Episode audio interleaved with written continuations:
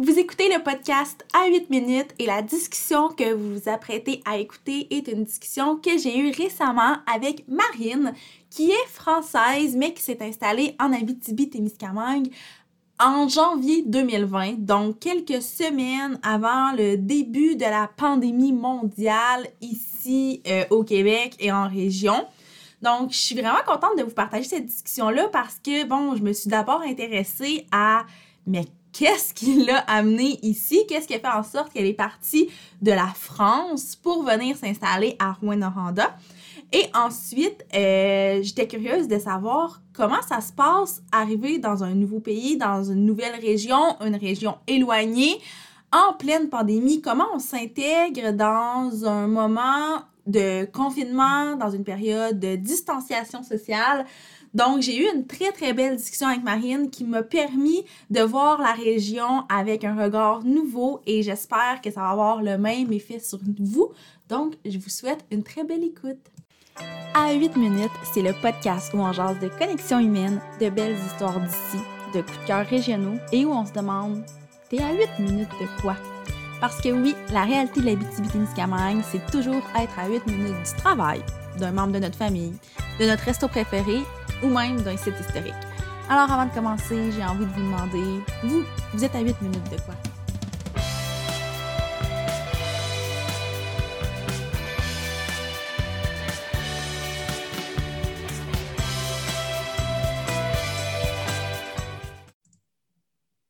Bonjour Marine, bienvenue sur le podcast à 8 minutes. Comment ça va? Ça va très bien et toi? Ça va très bien, merci. Avant qu'on commence la discussion, j'avais envie que tu prennes quelques petites minutes pour te présenter. Donc, ton nom, peut-être qu'est-ce que tu fais dans la vie. Puis j'aimerais ça aussi savoir d'où tu viens et où tu es maintenant, évidemment, parce que c'est super pertinent pour ce podcast-ci. Donc, je m'appelle Marine. Actuellement, je suis chef d'équipe à la Banque alimentaire de Rouyn-Noranda. OK. Mais ce n'est pas mon vrai métier. C'est un concours de circonstances qui a fait que je suis arrivée ici. Mais à la base, je suis enseignante en primaire. Ah, d'accord. OK. Voilà. Tu viens de où exactement? Donc, bah, moi, je viens, comme à l'accent, bah, je suis pas québécoise. Mais je viens donc de France, vers les Alpes du Nord, ce qui est un peu collé à la Suisse et l'Italie. OK, wow, cool. Puis là, ouais. Présentement, tu es rendue à Rouyn-Noranda, c'est ça? Je suis à Rouyn-Noranda depuis 1 an et demi.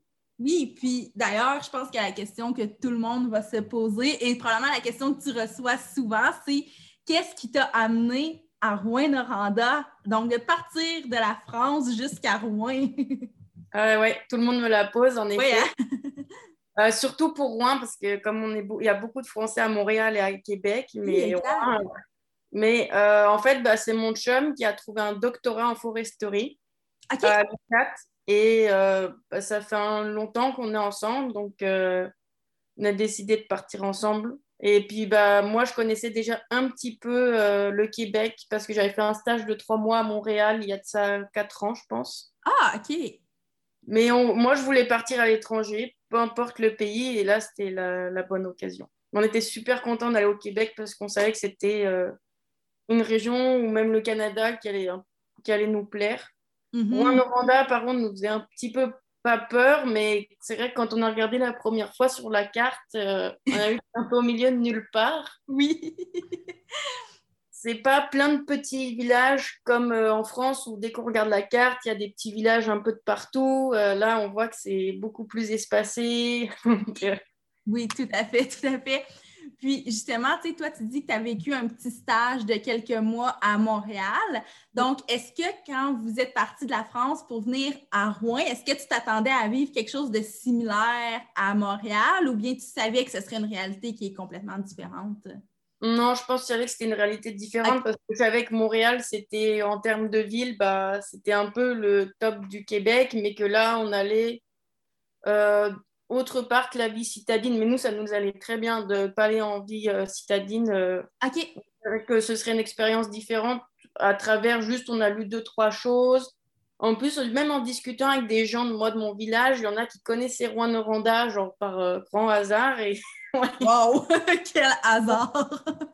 Donc, ils m'ont dit que c'était des grands espaces, etc. Donc, non, on savait un peu que ça allait être différent. Puis, est-ce que vous avez visité Rouyn avant de vous installer ou vous êtes arrivé ici avec vos bagages puis vous vous installiez en région? Eh bien, on est arrivé à Rouyn avec nos bagages le 13 janvier 2020, donc en plein hiver, en pleine nuit, avec des gros tas de neige pour nous accueillir. Oh là là! On n'avait jamais mis les pieds avant ici. Jamais, jamais. Puis, je suis curieuse de savoir qu'est-ce qui vous a peut-être le plus surpris par rapport à Rouyn, parce que vous aviez sûrement des attentes, mais quand vous êtes arrivé ici, qu'est-ce qui a été le plus surprenant ou impressionnant pour vous? Ah ben, je pense que vraiment, moi, de ce que je me souviens de ma première image, c'est vraiment ces gros monticules de neige qui étaient vraiment très, très hauts. Ben, à Montréal, moi, je n'étais même pas allée en hiver, c'était la fin de l'hiver, donc c'était en avril. Ah, fait que tu n'avais pas vécu l'hiver. Non. Et là, vraiment, d'arriver et de voir ces immenses monticules de neige, parce que nous, on vient d'une région où il y a un peu de neige en France et un peu de froid comparé au reste du reste de la France. Mais ça, on n'avait jamais vu. Non. Ouais, donc c'est surtout ça qui nous a... C'était choqué dans le sens positif, puisque nous, on aime bien la neige, donc ça ne nous dérange pas. Puis après, les quelques jours d'après, c'était le froid. Hein. Même ces températures, on n'avait jamais vécu. Moi, je n'avais jamais vécu le moins 30. Ben non, c'est ça. Moi, je suis là en plein mois de janvier. C'est sûr que vous êtes arrivés dans vraiment les températures probablement les plus froides de l'année. Oui, c'est ça. Et après, ce qui nous a choqués en deuxième, je pense, qu'on n'était pas du tout prévenus, c'est les voies... Enfin, pour nous, c'est les trucks, en fait, parce que ça n'existe pas en France, où il y en a vraiment très, très peu. À Montréal, j'en avais pas vu tant que ça. Donc, c'est vrai qu'on trouvait qu'il y avait beaucoup, beaucoup de grosses voitures ici. Ah ouais, hein? Mais je pense que même les gens de Montréal ont cette vision-là quand ils viennent en Abitibi. Fait que je peux comprendre ça. Puis là, vous êtes arrivé en janvier 2020, donc quelques semaines avant le début de la pandémie. Donc, est-ce que votre intégration... comment ça s'est passé, votre intégration en région, considérant qu'à partir du mois de mars, c'était peut-être un peu plus complexe d'échanger avec d'autres personnes et tout? L'intégration, en fait, elle s'est faite surtout grâce à mon chum, parce qu'avec l'université, il y avait d'autres étudiants avec lui, il était dans les bureaux. Bon, faut savoir qu'à l'UQAT, surtout en foresterie, je ne connais pas la réalité des autres endroits, mais en foresterie, en mine, c'est 80% d'étudiants étrangers en maîtrise presque et en doctorat, notamment des Français. Donc, nous, notre intégration s'est faite avec des Français. OK. Mais on regrette pas quand même, hein, parce que ça nous a fait des amis. Au moins, justement, on ne s'est pas senti tout seul pendant la pandémie. Oui. On s'est vite fait des connaissances. Et puis, moi, ma seconde intégration s'est faite grâce au travail. Mm-hmm. Parce que, justement, c'est à cause de la pandémie que je n'ai pas pu enseigner. Enfin, c'est problème administratif du Canada et après la pandémie. Oui. Il a joué. Je me suis retrouvée à travailler chez Tim Hortons. Mais ça, c'était parce qu'il fallait vraiment que je travaille, donc j'ai cherché un job rapidement, qui me prenait rapidement. Et après, j'ai candidaté à la Banque alimentaire et donc j'ai été prise au mois de mai. Et là, mon intégration s'est faite aussi par là parce que j'ai une super belle gang à la Banque alimentaire. On s'entend vraiment bien. Justement, le fait que je sois française et québécois, on se taquine un peu là-dessus, donc ça fait une bonne ambiance, on rigole beaucoup. Donc, moi, c'est par le travail. Donc, malgré la pandémie, on a quand même pas mal de connaissances, on ne s'ennuie pas. Non, tant mieux, parce que ça peut être assez particulier d'arriver en région éloignée, mais en plus, quand on vient d'un autre pays, et là, dans un contexte de pandémie, moi, quand tu m'as écrit pour me dire que tu étais arrivée ici en janvier 2020, je me suis dit « Ah, c'est tellement dommage parce que justement, c'est un timing plus particulier. » Mais je suis contente de savoir que ça s'est quand même bien passé pour toi. Puis, j'imagine que pour vous, en fait, vous n'êtes pas retournée en France depuis le début de la pandémie, j'imagine? Non, on a des amis qui ont décidé de rentrer à Noël quand même. Okay. Mais nous, on a fait le choix de rester pour protéger en fait les amis, la famille. Savoir que mon chum aussi, en plus du doctorat, il a décidé de travailler à P12 en tant qu'aide de service. Wow. Justement pour aider pendant la pandémie. Donc, il ne voulait pas aussi impacter, genre ramener le virus avec les personnes âgées. Moi, je ne voulais pas que tous les services de la Banque alimentaire s'arrêtent à cause de moi. Donc, il y avait tout ça en jeu. Puis, la période de Noël à la Banque alimentaire, c'est une grosse, grosse période. Oui, c'est vrai, c'est vrai. Donc, ils étaient contents que je reste. Moi, à la base, je voulais partir et je devais quitter la Banque alimentaire à ce moment-là, ne plus revenir. Et au fur et à mesure des événements, bah, on n'est pas rentré en France et puis... Voilà. Donc, on a même fait un Noël, notre premier Noël au Québec. Oui, c'est ça. Donc, vraiment une année complète au Québec sans même le quitter. Puis, je me demandais, quand tu es arrivée en Abitibi, ou peut-être même encore à ce jour, c'est quoi les plus grandes différences entre l'endroit d'où tu viens et Rouyn-Noranda? C'est quoi que tu as remarqué qui est vraiment frappant comme différence? Ça, c'est très facile pour moi. C'est que moi, je viens une région montagneuse, genre les Alpes, c'est les montagnes qui sont connues mondialement pour le ski. On monte à des 3000, 4000 mètres d'altitude. Le Mont Blanc n'est pas si loin de chez moi que ça. Je le vois à certains endroits quand je fais de la randonnée en France. Donc là, c'est la région plate pour ici. Ça, oui, c'est ça. Ouais. Tout un contraste. Puis là, on parle de différences, mais est-ce qu'il y a des ressemblances? Est-ce qu'il y a des choses en région que tu remarques et qui te rappellent peut-être un peu chez toi? Ben, d'où tu viens, en fait? Bah, même si c'est bien peuplé comparé à l'Abitibi, on va dire, chez moi, ça reste quand même une région de nature, on va dire. C'est des sports de plein air, avec quand même, on a très peu de lacs. Et moi, j'ai de la chance, d'où j'habite en France, d'avoir les plus beaux lacs de France et les plus grands. Wow! Donc, j'en suis chanceuse là-dessus, donc les lacs, ça me rappelle un peu ça, les activités de plein air, la randonnée, canot, kayak, moins, mais ça se fait quand même, mais le bateau, les raquettes, le ski de fond, le skating, le ski de piste, tout ça, c'est des choses qui sont communes ici. Wow! Ah, mais c'est vraiment intéressant. Puis là, tu nommes plusieurs activités de plein air, je suis curieuse de savoir... Comment t'occupes ton temps présentement en région? Tes week-ends, tes soirées, qu'est-ce que tu fais comme activité à Rouyn-Noranda, mais aussi peut-être aux alentours? Grâce à l'Abitibi, on a découvert plein d'activités. Et on s'est vraiment mis au plein air. On voulait le faire en France, mais tu sais, t'as ta famille, tes amis, t'as des petites habitudes que tu gardes et que t'oses pas casser. Puis là, on a un peu tout cassé, justement. Et on a découvert le canot grâce à des amis. OK, wow! Donc, on s'est acheté un canot et on ne l'a jamais regretté.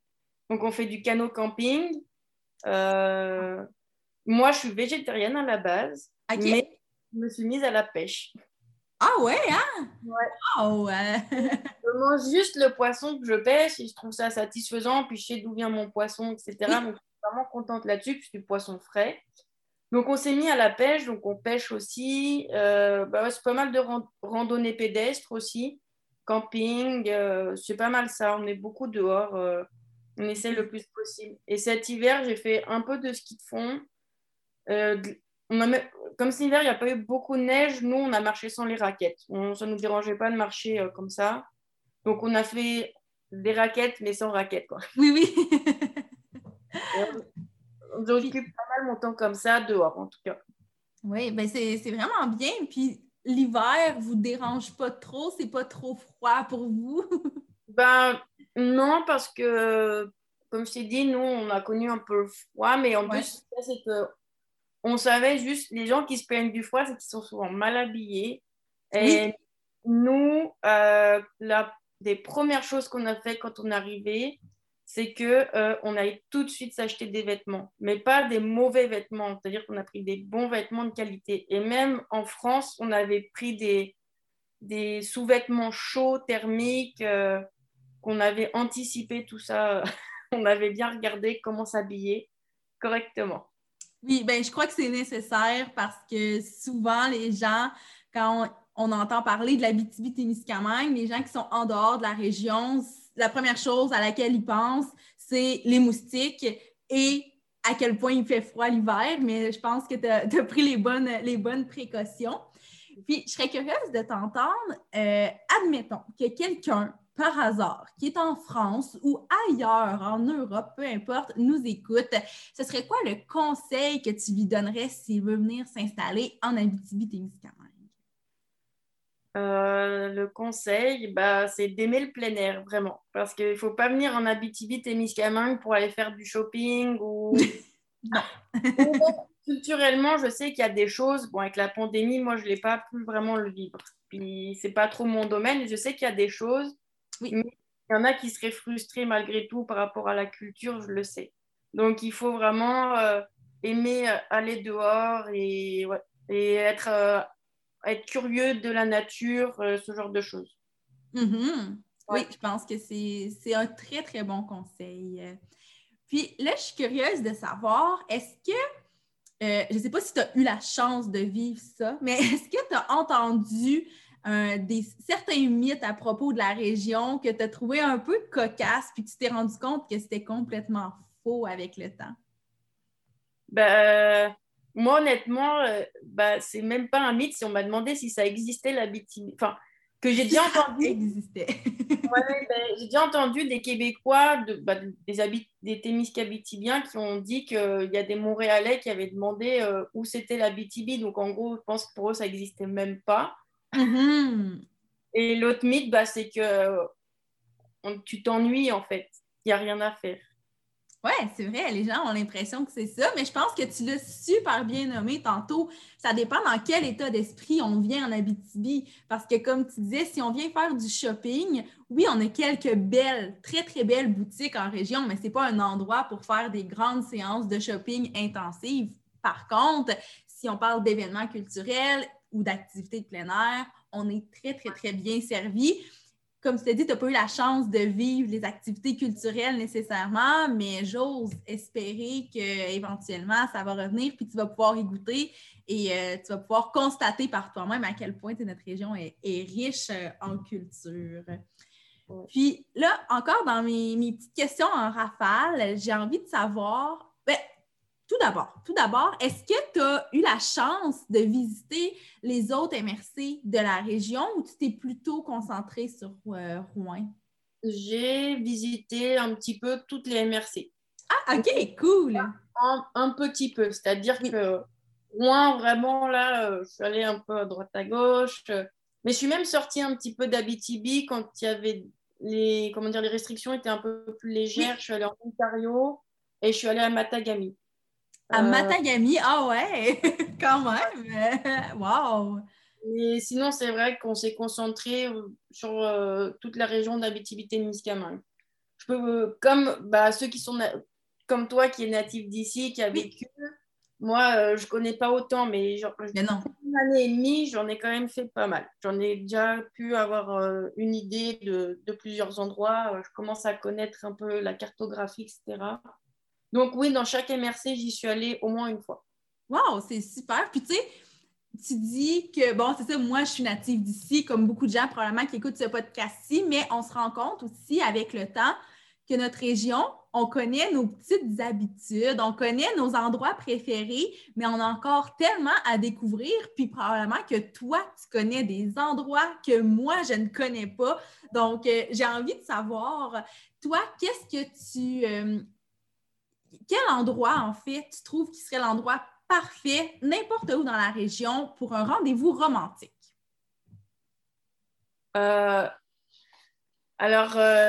C'est au lac... en fait, il y a une plage au lac d'Estor.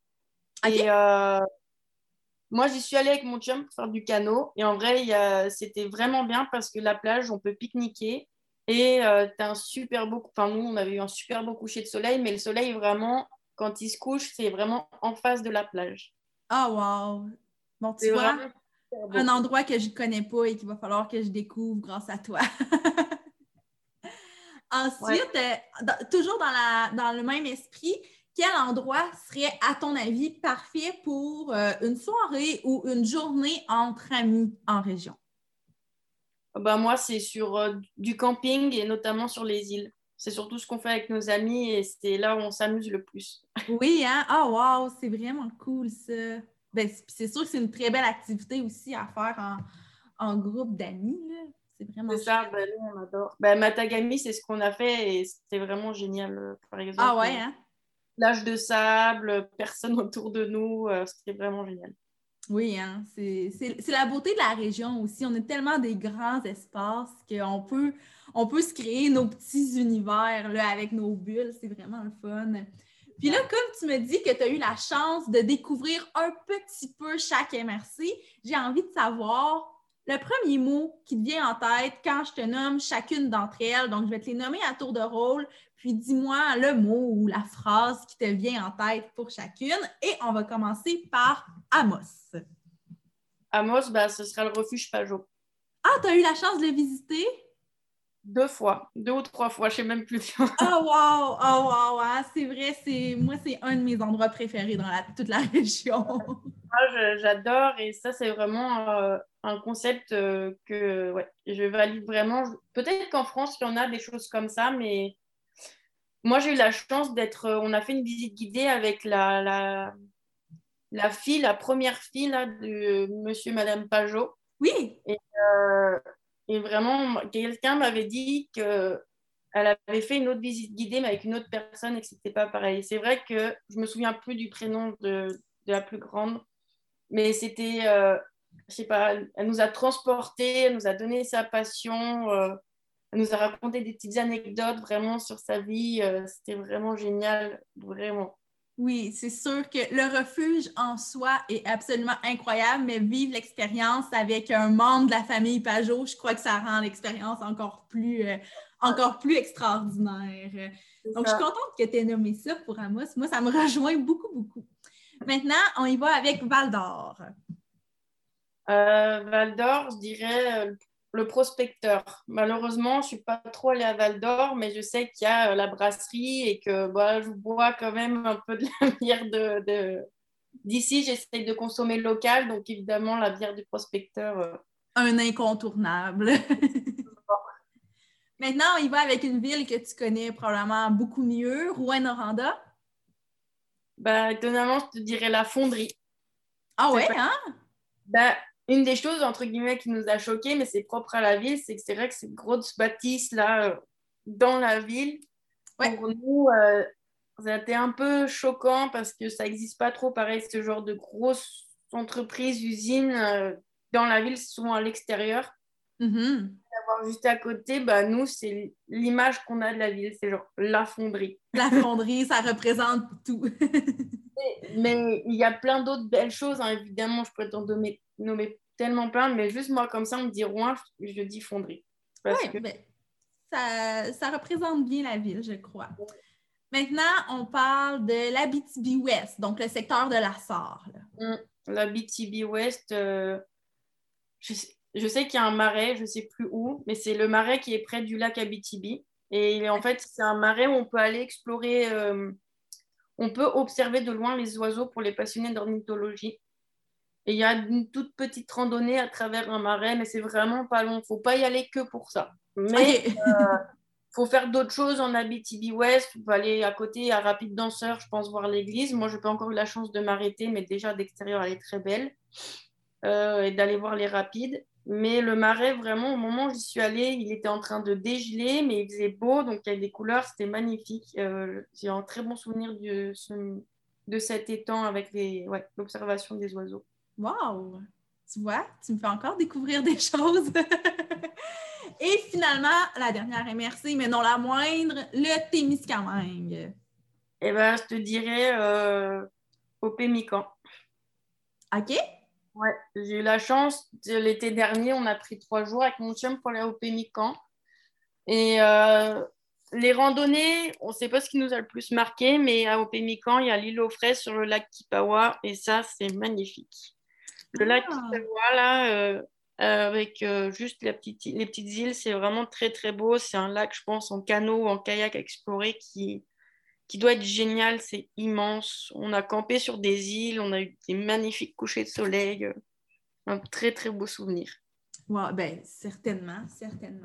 Ouais. Puis, comme tu le sais, je sais que tu as écouté les autres épisodes, mais bon, pour le rappeler aux gens qui nous écoutent, le podcast à 8 minutes s'appelle comme ça parce que en région, quand on est en ville, on est toujours à 8 minutes de quelque chose parce que tout est tellement facilement accessible. Et j'ai envie de savoir, toi, à Rouyn-Noranda, à 8 minutes, de quoi tu te situes? Quel endroit significatif est à 8 minutes de toi? Moi, un endroit qui a 8 minutes que j'aime bien, que j'ai découvert il y a peu, c'est le Cap d'Ours. Ah, ben oui! Ouais. Le Cap d'Ours. Ouais. C'est ta découverte récente? Ben, c'est vrai que cet hiver, on n'est pas trop allé, on peut pas trop l'hiver. Puis on a commencé là, dès qu'il a commencé un peu à faire beau, j'ai des amis qui voulaient, comme on a le droit d'aller à l'extérieur, juste de pique-niquer. Et puis il y en a qui ont acheté des boules de pétanque. Bon, ça c'est typiquement français, la pétanque. Ah ouais. Hein? Mais du coup, il y a des bons endroits au Cap d'Ours pour jouer de la pétanque, etc. Puis être un peu tranquille. Et c'est à 8 minutes à moi, donc c'est parfait. Ben oui, c'est ça. C'est vraiment cool. Puis là, j'ai une petite dernière question pour toi avant qu'on se quitte. En fait, le soleil est sorti, la chaleur aussi, l'été s'en vient. Est-ce qu'il y a des choses sur ta bucket list que tu aimerais cocher cet été en Abitibi-Témiscamingue, des activités que tu n'as pas encore eu la chance de faire, que tu aimerais vraiment, vraiment faire pour cet été? Ben, ça, ce sera selon ce qui est ouvert, mais j'aimerais aller au musée des insectes à Amos. Oui!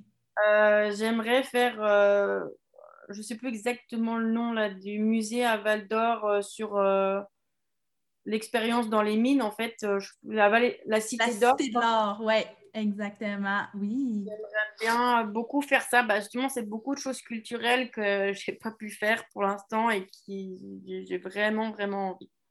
Puis j'ai vu qu'il y a une entreprise de location de paddle qui s'est créée à Du Parquet, donc le paddle, j'aime bien. Même si j'ai déjà le kayak et le canot, j'aimerais bien peut-être faire un peu de paddle. Ben oui!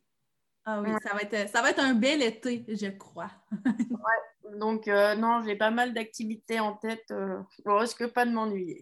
Non, c'est ça. En fait, mais c'est ça qui est vraiment cool avec la région, c'est que peu importe la saison, il y a toujours 1 million d'activités qu'on peut faire parce que justement, on dirait qu'on s'est adapté aux conditions qu'on a, donc on se crée toujours des activités. Donc, bref, Marine, je te remercie vraiment d'être venue discuter avec moi, de parler un peu de ton histoire, puis de comment tu as vécu ta transition entre la France et Rouyn-Noranda, rien de moins. Donc, je te remercie vraiment beaucoup, beaucoup, beaucoup. Merci à toi pour avoir pris le temps.